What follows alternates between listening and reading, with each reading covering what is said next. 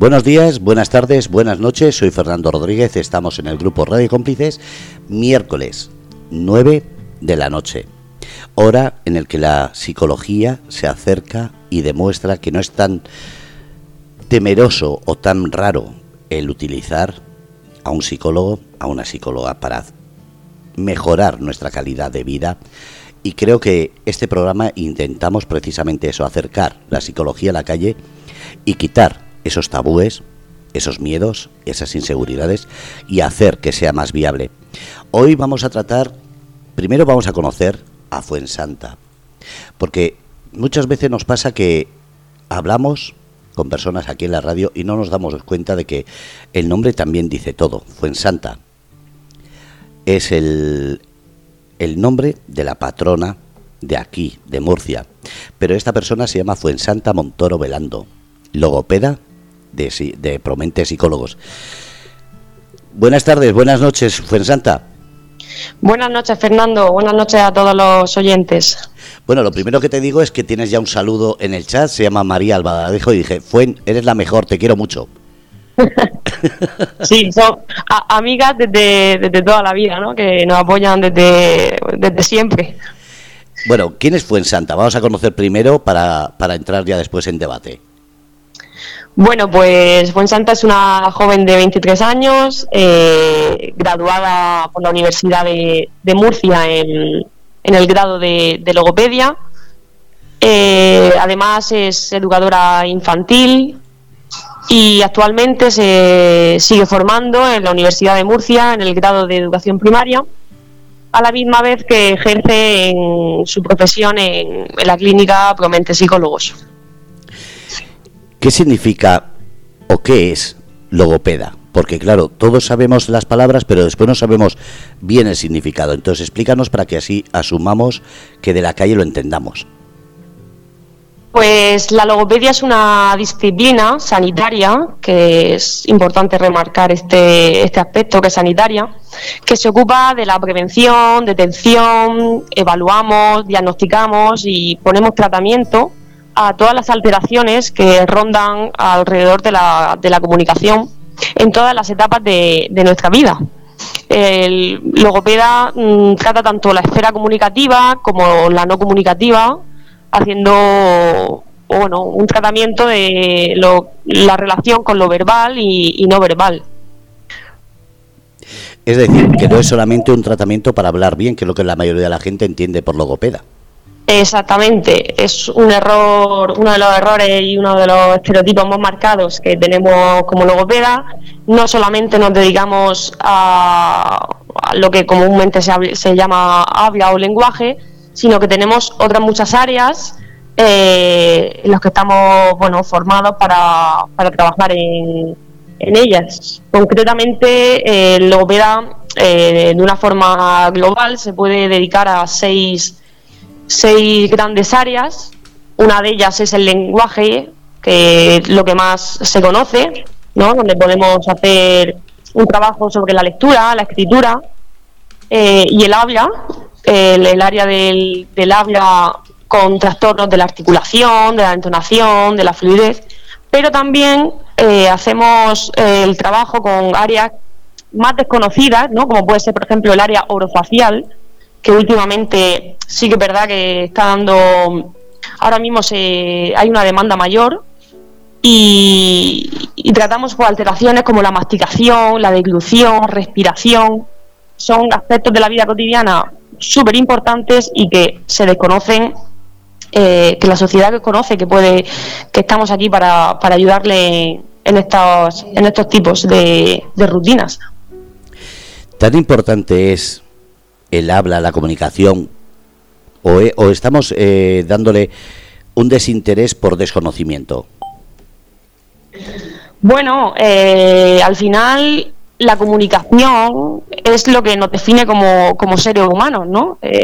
una cualidad que hemos, hemos sido los afortunados de solamente nosotros tener Y entonces cuando perdemos la capacidad de comunicarnos, eh, al final eh, nuestros pilares, nuestra identidad como ser humano se, se, va perdiendo y deteriorando. Y con ello las relaciones sociales, que es mm, súper importante para nosotros. El, logopeda mm, tiene que formar parte de, un equipo interdisciplinar que eh, no, no, trabaja, nunca puede trabajar solo, siempre va acompañado de un psicólogo, de un odontólogo, de un médico, del otorrino, también hacemos muchísimos trabajos junto a ellos y atendemos no a la comunicación, sino a otros aspectos de la vida que eh, están, o sea, son rutinas y son totalmente necesarios, son pilares de, nuestro día a día. Y el logopeda puede formar parte de absolutamente todos, todos estos. A veces se nos olvida que las cosas más, más simples, como el significado de una palabra, puede hacer que tengamos un interés mayor. ¿Por qué no se habla más a menudo de los significados de, de, como he dicho, de logopeda o de cualquier otro significado que tiene una terminología médica que la entendéis los profesionales, pero los de la calle no? ¿Qué es lo que pasa? ¿Es interés que, que no sepamos? Pues eh, ahora mismo mm, la logopedia, eh, la logopedia es verdad que es una mm, disciplina sanitaria muy, muy, muy reciente. Entonces, eh, es verdad que eso influye a la hora de conocernos, puesto que todavía no estamos muy, muy formados en, la sociedad.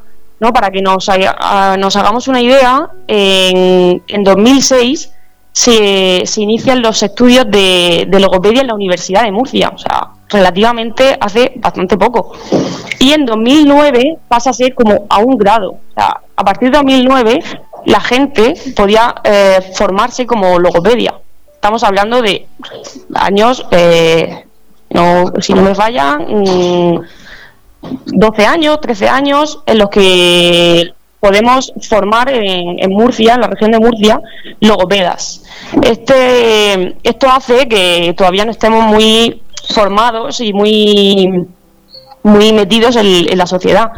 Además, eh, estamos, eh, los logopedas estamos incansablemente mm, intentando eh, ampliar el número de logopedas en el servicio público. Ahora mismo solamente la logopedia se ve en el, en el ámbito privado, pero tiene muchísimos ámbitos en los que en los que trabajar y diferentes edades a lo largo de toda la vida. Entonces, eh, es verdad que el servicio, por ejemplo, murciano de salud tampoco nos mm, ayuda actualmente y no nos da la inclusión que merecemos en, instituciones como los centros de día u, hospitales. Has hablado de, la comunicación y, si no he entendido mal, has hablado de la comunicación oral y escrita también. Sí, por supuesto. Eh, eh, hay unas diferencias entre el habla y el, y el lenguaje. Eh, por un lado, mm, hay, hay, un poco de controversia entre el habla y el lenguaje en la sociedad. El lenguaje sería más bien una habilidad que tiene el ser humano de comunicarse y esta puede ser tanto oral como escrita. Cuando lo hacemos de manera oral, cuando hacemos el uso de ese lenguaje de manera oral, eh, se trataría del habla. Eh, aunque no haya habla, aunque el paciente no tenga la capacidad para emitir habla o lenguaje, puede haber una comunicación. la comunicación siempre va a estar presente. Hay unos medios, como los sistemas alternativos de comunicación, a los que recurrimos para que el paciente siempre tenga la posibilidad de comunicarse, es al final el objetivo que siempre perseguimos. ¿Por qué siempre hemos pensado que un logopeda es para los niños solamente? Pues buena pregunta. La verdad que es una pregunta que intentamos todavía dar respuesta. La sociedad tiene muy, muy arraigado que, que nuestra profesión hace más bien el trabajo con, con niños, incluso con niños con dificultades de la R. O sea, es común cuando, cuando yo, por ejemplo, o alguna compañera dice que el logopeda, lo primero que la sociedad o por la calle te ponen comentar, ah, sí, de la, de la R. Pues no, no solo nos quedamos en la R, no solo nos quedamos con los niños eh, con esa dificultad. Podemos eh, trabajar con neonatos y bebés prematuros, por hacer así un poco un recorrido en todas las fases vitales. Con neonatos y bebés prematuros, el logopeda puede formar parte de, esta etapa, haciendo un uso, o sea, haciendo un trabajo en la alimentación, en la exclusión, en la disminución de, esta población. Eh, si seguimos avanzando a lo largo del ciclo vital, el logopeda puede eh, desempeñar un papel súper importante cada vez más en problemas y dificultades del aprendizaje, por ejemplo la dislexia. Eh, estos retrasos para escribir el lenguaje o el habla es lo que comúnmente se más conocen de los logopedas. Pero en cambio, como antes he dicho, hay otros apartados que desconocen y otras eh, etapas de la población, por ejemplo, las personas mayores o personas con enfermedades neurodegenerativas o demencias. El trabajo logopédico, en estos casos, es fundamental para mantener el mayor tiempo posible las funciones comunicativas y definitorias y es reducir el riesgo de unas, complicaciones mayores. Eh, por tanto, como intento mostrar, eh, la logopedia desde los primeros años de, vida, incluso meses del ser humano, puede acompañar a lo largo de todo su ciclo vital hasta, hasta, hasta la vejez en todas las, en todas las etapas. Me, estamos en el chat, está Andrea, está eh, María Albadalejo, está Felipe y Andrea manda unas preguntas. Dice, ¿qué disciplina dentro de la logopedia está más en auge? ¿Qué disciplina? Está dentro de la logopedia más en auge. Pues actualmente mm, es verdad que la disciplina que, destaca y por lo que al final lo conocen es por las dificultades del aprendizaje que surgen en la infancia. Eh, el tratamiento con iglesia o un trastorno de la autista en, en, clínica ahora mismo es de lo que más frecuente se puede, puede cualquier logopeda tener. Pero es verdad que últimamente está mm, surgiendo también muchos pacientes con alteraciones de voz y que son necesarias técnicas de reeducación vocal. Con esto hago referencia a profesores, eh, educadores, eh, personas que se dedican en constante su día a día, se dedica a, llamadas, llamadas de teléfono, reuniones, y, que al final del día terminan con una sensación de fatiga vocal tremenda que le hace acudir sí o sí a la logopeda porque influye en su día a día, influye en su trabajo, influye en sus, en sus relaciones sociales y al final eh, el tratamiento de voz está siendo también muy, muy demandado. Por último, una cosa que, también se desconoce que hacemos los, los logopedas, en los últimos años la logopedia se ha convertido en una disciplina con, que se encuentra en íntimo contacto con la odontología, porque una alteración fonoarticulatoria eh, provoca alteraciones de, fonemas, o de, las no podemos ahogar bien determinados fonemas y letras. Eh, problemas de masticación y de dilución, por lo que trabajamos juntos con el odontólogo. Y para poner un, ejemplo muy claro, eh, conozco muchas personas que me dicen, esta es la segunda vez que me voy a ponerme un aparato.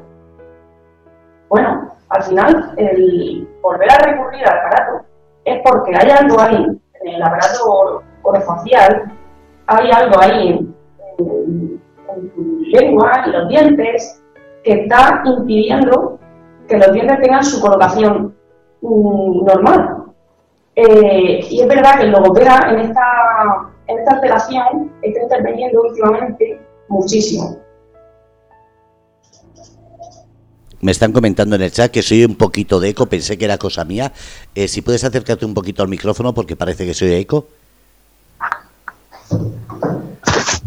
¿Se escucha, ¿se escucha lo mejor? Ahora sí. Eh, vale. seguimos con la siguiente pregunta de Andrea que dice, ¿han influido estos últimos años de pandemia en algo? es una pregunta muy común, muy común, eh, que ahora mismo nos estamos haciendo.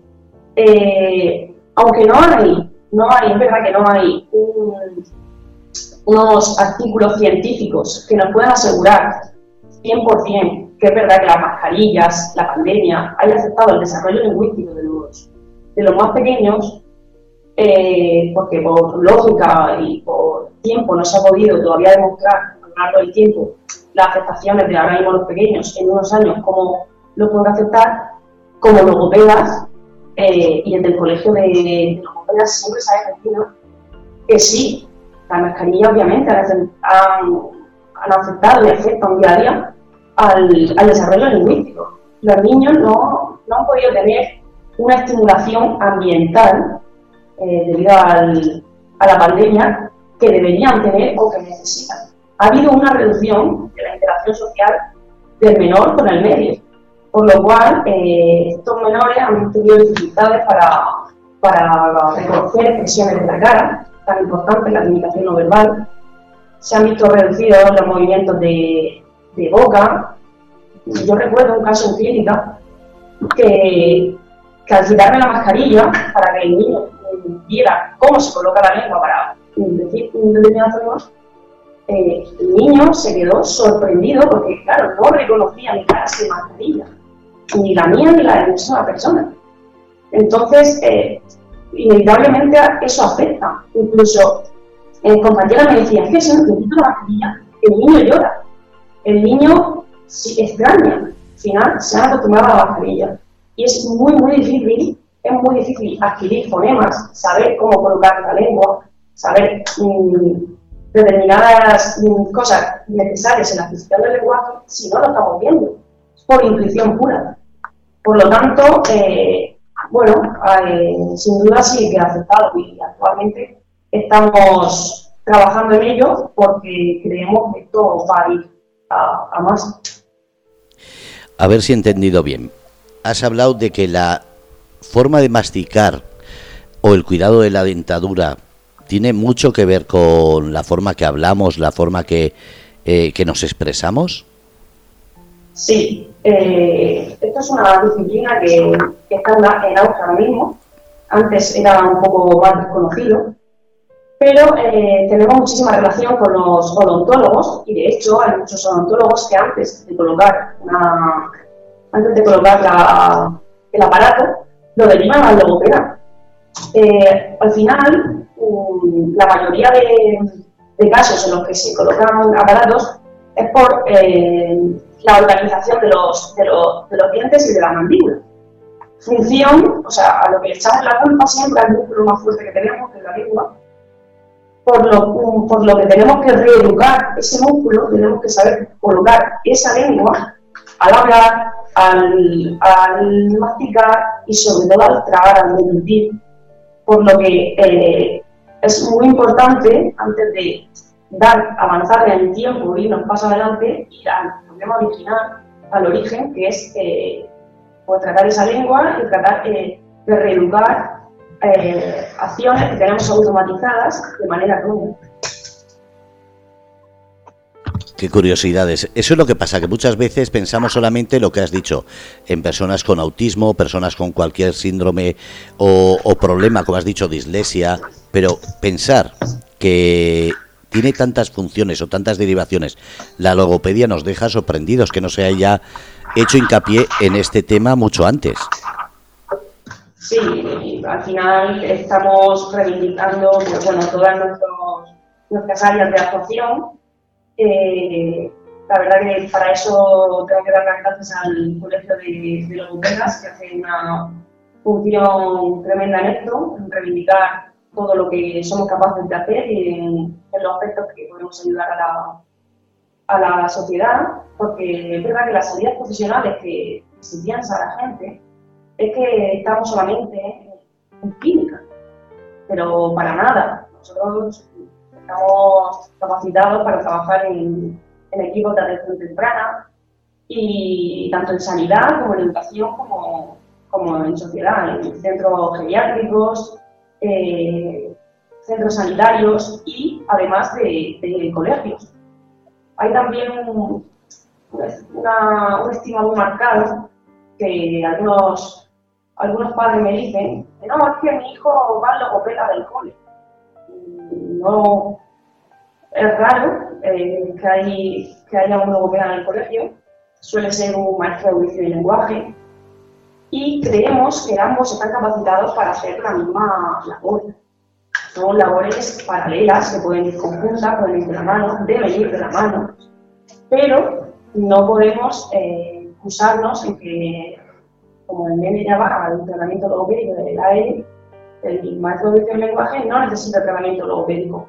No, el tratamiento logopédico se hace clínica y lo hace el logopeda. Es un poco eh, no sé cómo, cómo, decirlo sin que suene fuerte o, mal, es un poco quitar las funciones de una persona que es logopeda por unas funciones que puede ser alguien que no tiene tantos estudios o tanta preparación, como, como hacerse cargo de, de no sé, de, medicina de cirugía, hacerse un enfermero, ¿no? ¿Suena eso? exactamente. Eh, es verdad que obviamente no podemos negar que lenguaje pero eh, la gran diferencia, con, tanto como el maestro de lenguaje como el pedagogo, también nos suelen confundir muchísimo con el europeo, es que estas disciplinas se consideran disciplinas educativas, no son disciplinas sanitarias, ni son eh, están capacitadas para, para diagnosticar como tal. Por el, por el contrario, el logopeda es un profesional sanitario, es una profesión sanitaria de cuatro años de formación. Eh, mientras que el profesional de audición y lenguaje, mm, su área se limita solamente al área escolar, participa en las acciones curriculares, pero, por supuesto, pero no interviene directamente en la rehabilitación del, del menor. Y el intrusismo que, que nosotros, que los logopedas sufrimos como profesores sanitarios, eh, la verdad que es, es muchísimo. La, la semana pasada si no recuerdo mal, hablabais con, con la psicóloga de que en muchas ocasiones los pacientes recurren pues, a terapias eh, bueno, medicinales o algunos remedios caseros para un poco acudir a, sus, a sus dudas.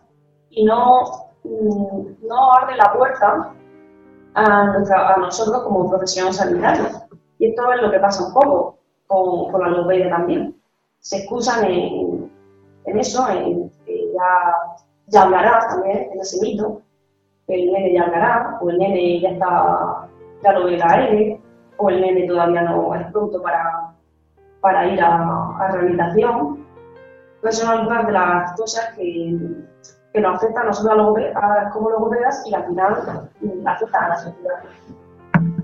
Puede, eh, Fuensanta, puede ser el miedo o el desconocimiento, porque yo ahora mismo eh, mi duda es, puede ser que la gente siga pensando psicólogos, eh, podología, etcétera, que son muy caros, que no voy a poder mantener, y sobre todo, eh, igual en la medicina de la seguridad social no hay un logopeda en lista que me ponga en espera para, para poder atenderme.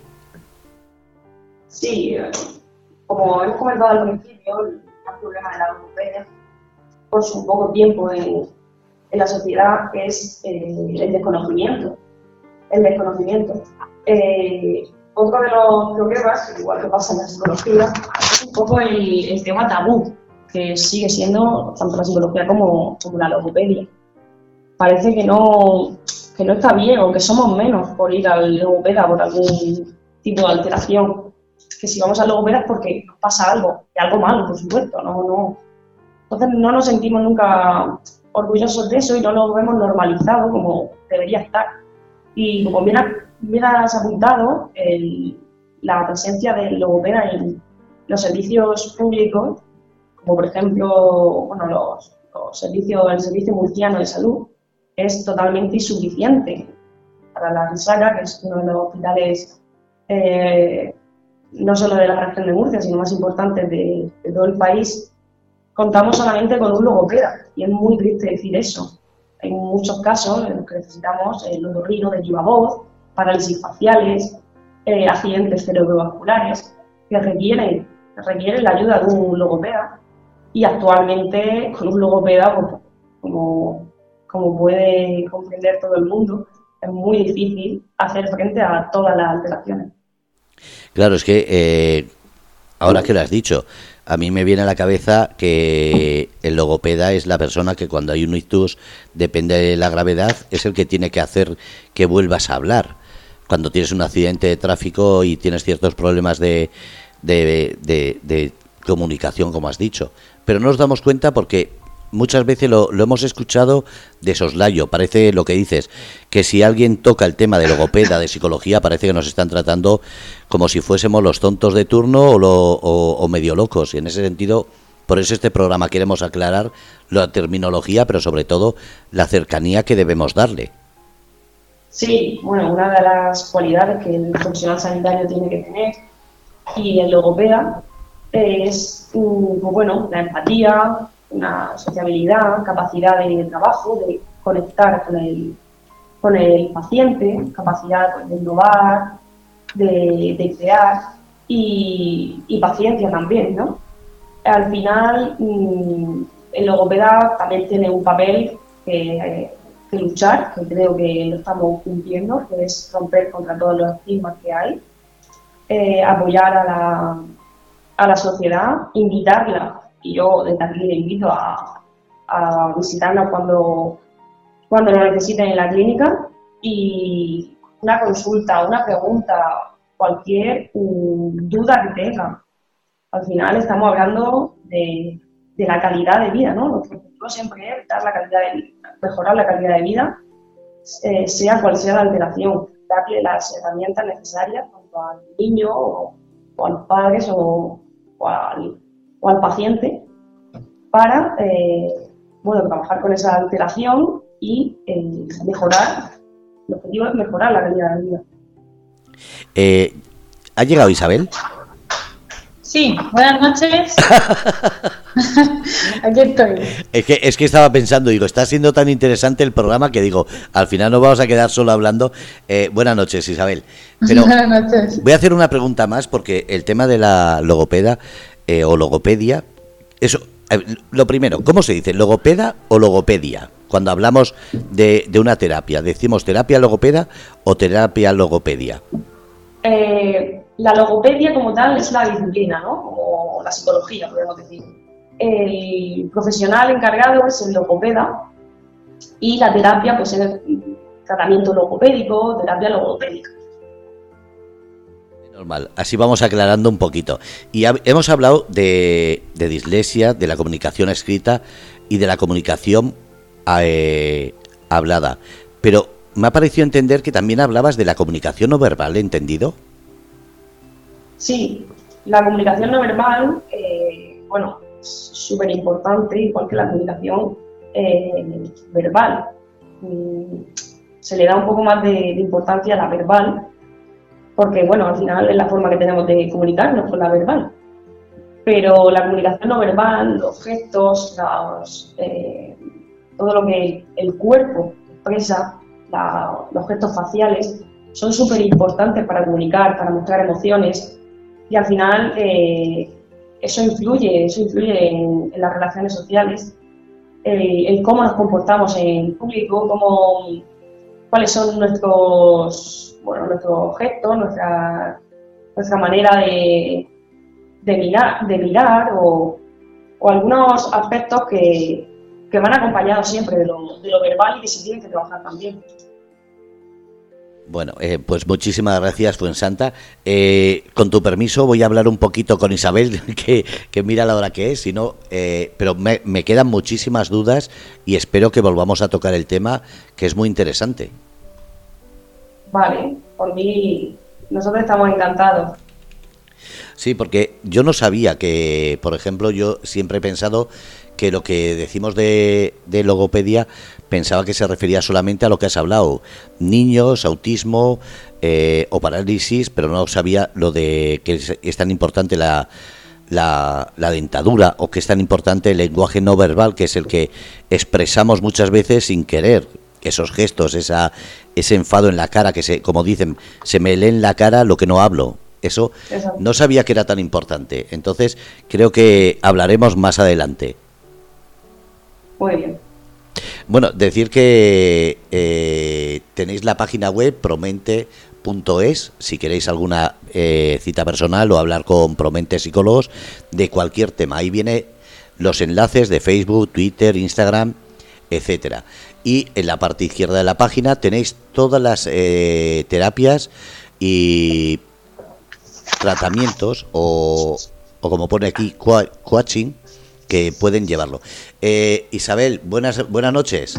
Buenas noches. Bueno, Isabel María García Monuera estuvo la semana pasada y hablamos contigo. Eh, ¿Qué tienes hoy para decirme?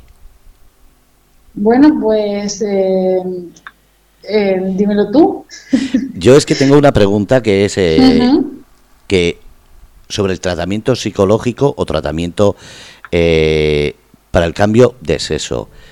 Es algo que se ha puesto muy de moda ahora, hablando porque ha salido leyes, han salido muchas charlas y ha habido muchas conjeturas. Entonces, sobre este, sobre ese tema, cuando hablamos de cambio de sexo, es algo que es una enfermedad, es algo que, que es, eh, como dicen, una persona metida en el cuerpo de otro. Eh, ¿cómo, ¿Cómo debemos enfocarlo? Porque hay muchos padres que están diciendo, cuando me pase o si me pasa a un familiar, ¿cómo debo actuar? Bueno, eh, para empezar, eh, la, transensualidad no es una enfermedad. Es verdad que durante mucho tiempo, al igual que, el ser homosexual, fue considerado como, una enfermedad, pero no es una enfermedad y no se considera, a no ser que, cause en la propia persona pues una incapacidad o un sufrimiento devastador, no lo es. Eh, la, transexualidad al final se ha considerado como una condición sexual, según la, Organización Mundial de la Salud. Lo que ocurre, por lo que, bueno, al final en la sociedad hay también un poco de, tabú, desconocimiento también sobre, sobre este tema.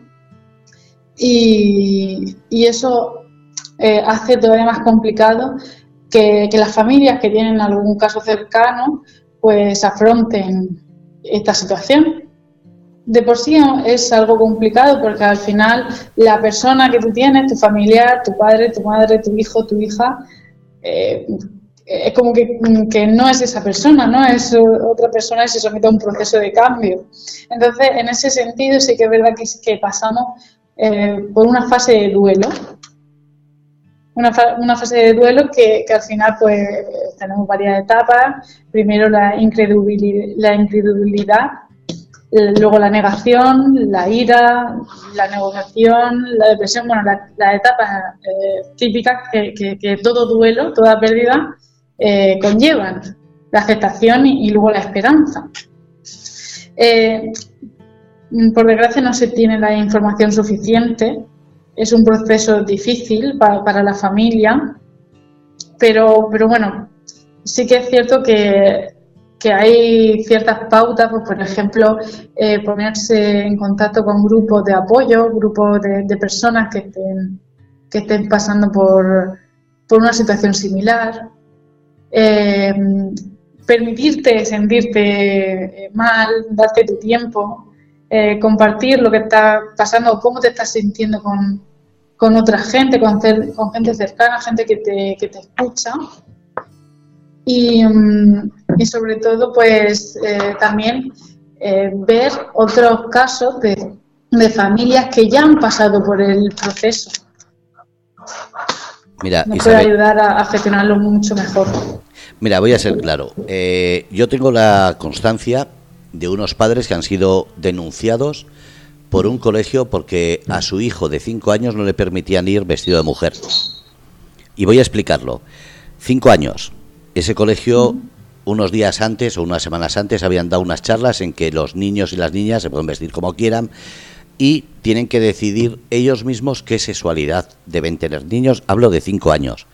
Me puede parecer una barbaridad y me puede parecer lo que quieras, pero yo eh, estoy transmitiendo una información que me ha llegado. Perdón, Fernando no, no te estoy escuchando bien.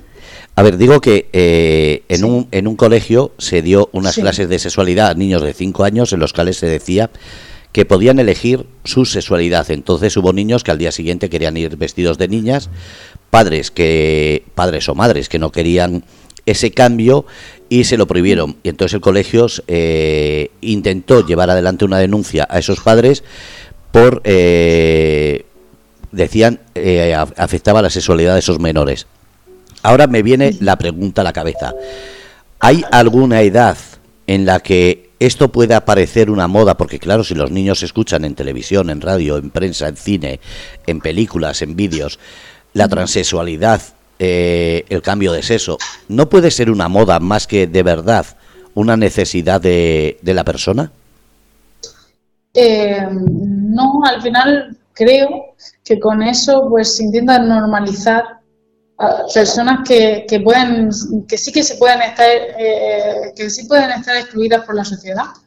Pero pero si una persona no, no tiene esa condición sexual al final por mucho que vea que, hay, que hay diferentes tipos de, orientaciones sexuales o diferentes eh, eh, orientaciones de género, eh, no, no, no, se va a condicionar para serlo. O sea, por, ese, en ese sentido, que los padres estén tranquilos, no se sabe tampoco, con cinco años, evidentemente es un, niño y no se sabe cuál es su orientación ni nada. No obstante, no es lo mismo orientación sexual que, identidad de género, ¿eh?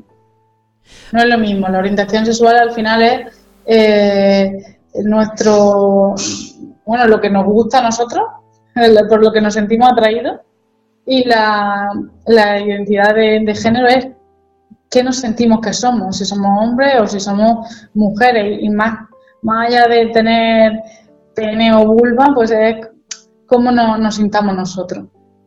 Ahora la pregunta del millón. Un chaval de entre 11 y 16 años eh, que quiere saber un poquito sobre este tema, ¿no le crea la duda y, la irresponsabilidad a los padres sobre todo? Eh, porque claro, eh, no todo el mundo acepta de buenas maneras que un hijo o una hija quiera cambiarse de sexo o preguntar sobre ello. ¿No crea demasiado conflicto en la sociedad todo esto? Deberíamos, no sé cómo decirlo, tener unos cursos, unas charlas, algo que nos informe, porque son unos cambios tan radicales de la noche a la mañana en la sociedad que los jóvenes igual lo asimilan antes, pero los que tenemos cierta edad estamos pensando que a qué juega la gente. A ver, al final, eh, sí, lo cierto es que hay mucha desinformación. Y eso es el principal problema, la desinformación. Al final, eh, eh, diferentes identidades de género y orientación sexual ha existido siempre, pero muchas veces eh, eh, se ha tapado por, miedo a qué, diría la gente. Ahora como que hay en ese sentido un poco más de, visibilidad, no obstante también hay mucho rechazo y creo que, que, lo bueno, lo, lo sano sería normalizar que existen otras otras formas de, identidad de género y de orientación sexual en la sociedad que no las, tradicionales. Pero, pero bueno, que eso tampoco, tampoco debe ser un miedo, un condicionante de, pues, de que si en el cine se muestra diferentes orientaciones sexuales, va, mi hijo va, va a creer que, bueno, lo mismo genera dudas acerca de su orientación sexual. Eso no va a pasar.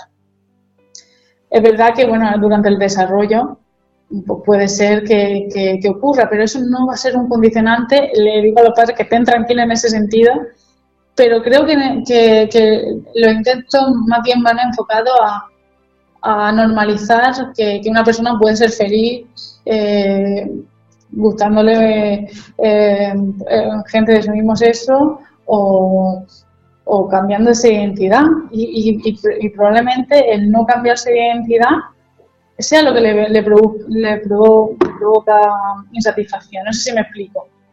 Totalmente, te has explicado. Lo que me viene a la cabeza es, por ejemplo, eh, si yo quiero aprender, ¿hay algún sitio, algún curso, alguna charla en el que podría informarme de todo esto? Y como yo hablo de muchos hombres y mujeres que ahora mismo estamos oyendo las noticias de las leyes de esto y no nos enteramos. Entonces porque no sabemos si un niño cuando dice quiero cambiarme el sexo, si tiene que ir al psicólogo, cuántas veces tiene que ir antes de que empiece un tratamiento. Eh, no sabemos cómo, cómo enfocarlo y en ese sentido nos podemos quedar un poquito, como digo, eh, despegados en el tiempo, vamos muy retrasados. Pues hay algunas asociaciones, eh, por ejemplo, eh, bueno, hay una asociación especializada que, se llama Asociación por la Infancia Transgénero. Eh, hay muchísimas organizaciones que, que, te pueden informar bien. Y, pero por desgracia, es verdad que, que, es un tema un poco tabú, que nos da miedo. Y como tú has dicho, ¿no? mucha gente pues tiene el miedo de que el que esto se vea más o sea más visible en la, en la sociedad eh, genere un conflicto de identidad en su, en su niño o en las personas más, más jóvenes, ¿no? Pero bueno, que al final eso no es así y lo que se intenta es acercar y, normalizar pues que, existen otras perspectivas para que no haya ese rechazo cuando nos encontramos con una persona trans o una persona que, que bueno que es homosexual como a veces se ha visto, pues que a lo mejor, bueno, no sé si, si te suena alguna de estas noticias, te suena un familiar, pero que una persona homosexual ha sido agredida por, por ser homosexual. Sí, es, de es la vergüenza de hoy día, es eh, la moda, además hay demasiados, demasiada desinformación incluso en las noticias, porque parece que interesa a ciertos medios el hablar de eso.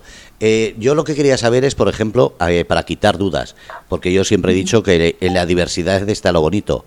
Da igual la tendencia sexual, da, igual la identidad sexual, lo bonito es que, no tengan que esconderse y sobre todo que no haya violencia. Entonces, para las personas que se vean en un momento con una duda, eh, sobre todo padres o madres que están pensando, mi hijo quiere cambiarse el sexo, eh, ¿cómo, cómo, cómo actúo? ¿Cómo, ¿Cómo tengo que...? Porque claro, sabemos que el niño o la niña va a tener asistencia psicológica, o esperamos, pero ¿y los padres? como te he dicho, los padres van a pasar por un proceso de duelo.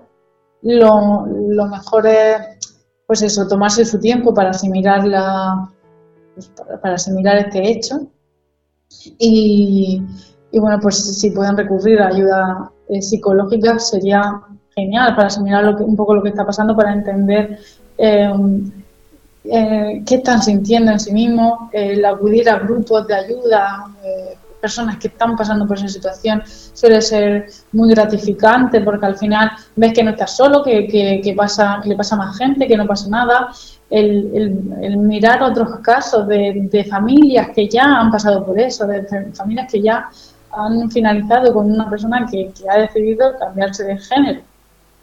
Esas, pues, esas terapias no es bueno que se hagan con eh, la persona, sea niño o niña, y, y, más si es un menor, no deberían ser, eh, para que los padres lo entiendan, también ellos, no, no individuales, sino hacer grupos de padres e hijos en los cuales los hijos puedan expresar y que los padres puedan entender, porque si hacemos individuales parece como que, escondemos.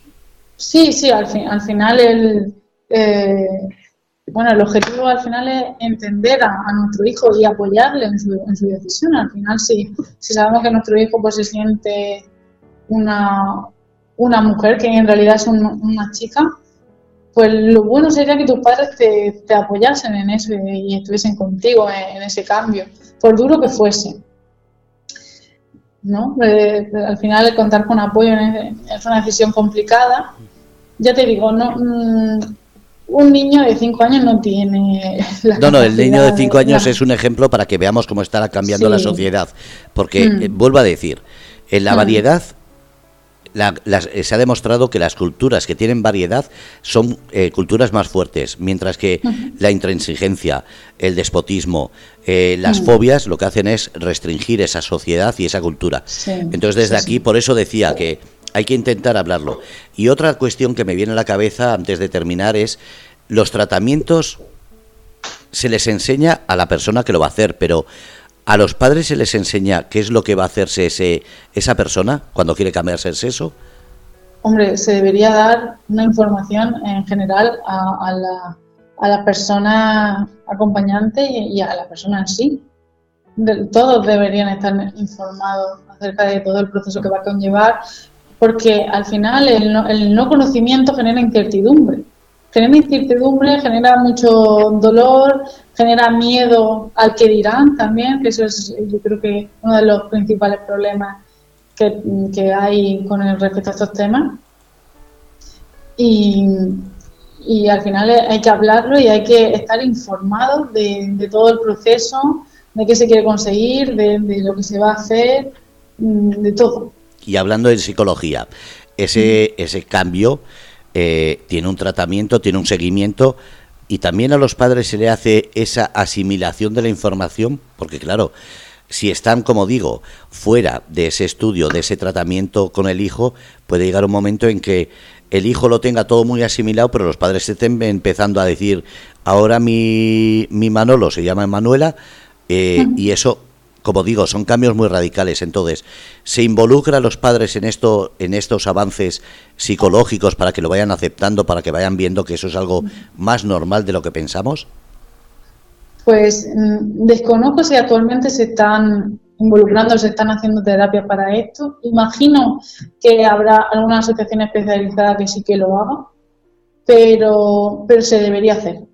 Se debería hacer porque eh, los padres o, al final las personas allegadas y cercanas mm, sufren por, por esa pérdida de identidad y por ese cambio. incluso en los colegios, porque claro, eh, yo me imagino con 12, 13 años, si hubiese querido cambiar de sexo, mis amistades, madre mía, es que me viene a la cabeza que me hubiese quedado solo. Entonces, en ese sentido, creo que debería haber un poquito más de información para que la gente asimilemos que, que, esto es más normal de lo que pensamos y que, y, que, es aceptable. Y, Que, y que todos debemos respetar, pero sobre todo, si tenemos dudas, saber a quién preguntar. Por eso decía, si hay eh, en los colegios, en los hospitales, eh, cuando quieren hacer el cambio de sexo, eh, si la familia, los amigos quieren información, si dónde se dirigen o si tenéis en vuestro promente psicólogos eso, ese, ese avance de decir, venga, venir en grupo o venir en familia o como sea, pero que, que tengan esa opción. Sí, a, ver, aquí en Promente mm, apoyamos a, bueno, a, todos los, padres que estén pasando por cualquier tipo de situación eh, complicada con, con, su, con su hijo. Pero, pero es eso. Y en los hospitales desconozco si se está dando la, la, la orientación y la información adecuada. Y mm, se deberían, se deberían, pero, pero lo desconozco. Entonces, si hay alguna persona que, se sienta pues un poco desorientada en, este, en estos temas, pues mi consejo es que pida ayuda para que lo tenga todo mucho más claro, que, que lea, leer información acerca de esto, información fiable, ojo. Que luego ponemos en Google. Eso iba a decir. a ver si nos metemos en Google y sale una carnicería y en vez de ayudarlo, lo acomplejamos. Sí, en páginas al final que sean fiables, que trabajen estos temas con profesionales que, que, conozcan un poco el tema y que te puedan orientar y, dar información de calidad y, de, que sea verdad. Gracias Isabel. Eh, bueno, eh, la página web ya he dicho es promentesicólogos.es. Eh, dime la dirección donde está para que la gente que nos esté escuchando y después a través de los podcasts pueda informarse si quiere de manera privada.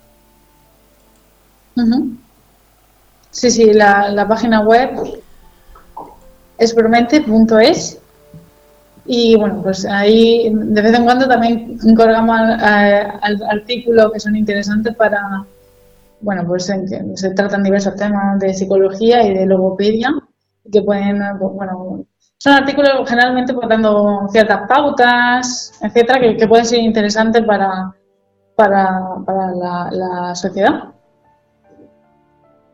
Muchísimas gracias. Y si alguien tiene dudas, que pregunta aquí en Grupo Radio Cómplices y os asesor, eh, le mandamos la información vuestra. Eh, Isabel Fuensanta, que muchísimas gracias a las dos. Gracias a ti, Fernando, y a todos los oyentes. Espero, como digo, que tengamos muchísimas más charlas porque quiero que todo esto, lo mismo que han querido estas preguntas, quiero que los temas no se queden ahí. Ahora he puesto también en el chat que quien quiera un tema, que deje un mensaje y así la semana que viene o la siguiente poder tocarlo. Gracias Isabel por haber aceptado y Fuensanta, encantado y agradecido de que hayas eh, enseñado un poquito lo que es la logopedia. Nada, yo encantada de, dar voz a mis compañeras en esta profesión y nada, invito a toda la gente a que nos conozcan, que vengan a la clínica, y hasta en Promente siempre tienen las puertas abiertas y para todo. Así que si tienen alguna duda, tanto psicológica como logopédica, eh, que sepan que estamos a su disposición. Muchísimas gracias a las dos. El miércoles que viene otra vez estaremos aquí para acercar la psicología y todas las terapias y todo lo que hacéis ahí en Promente Psicólogos. Muchas gracias, Fernando. Gracias a las dos, Fuensanta, Isabel, un abrazo. Hasta luego. Hasta luego, buenas noches. Bueno, pues habéis escuchado Isabel y Fuensanta de Promente Psicólogos. La página web es promente.es. El teléfono, si queréis coger nota, 868-243537 y si no tenéis eh, dónde apuntar, pues eh, dejarme un mensaje a través del WhatsApp, del Facebook, del Instagram o, de, o del chat y yo os pasaré toda la información. Como digo, gracias a Promente Psicólogos que están en Murcia, atienden todo tipo de terapias y lo tienen aquí adultos, niños, empresas, deportes, terapia en grupo, en pareja, familia y más. Así que si necesitáis, si queréis o simplemente buscáis información, Promente Psicólogos en Murcia, promente.es. Gracias a todos. Volvemos enseguida con la música. Y ya sabéis, la psicología cercana es una psicología comprendida. Un abrazo a todos desde Grupo Radio Cómplices.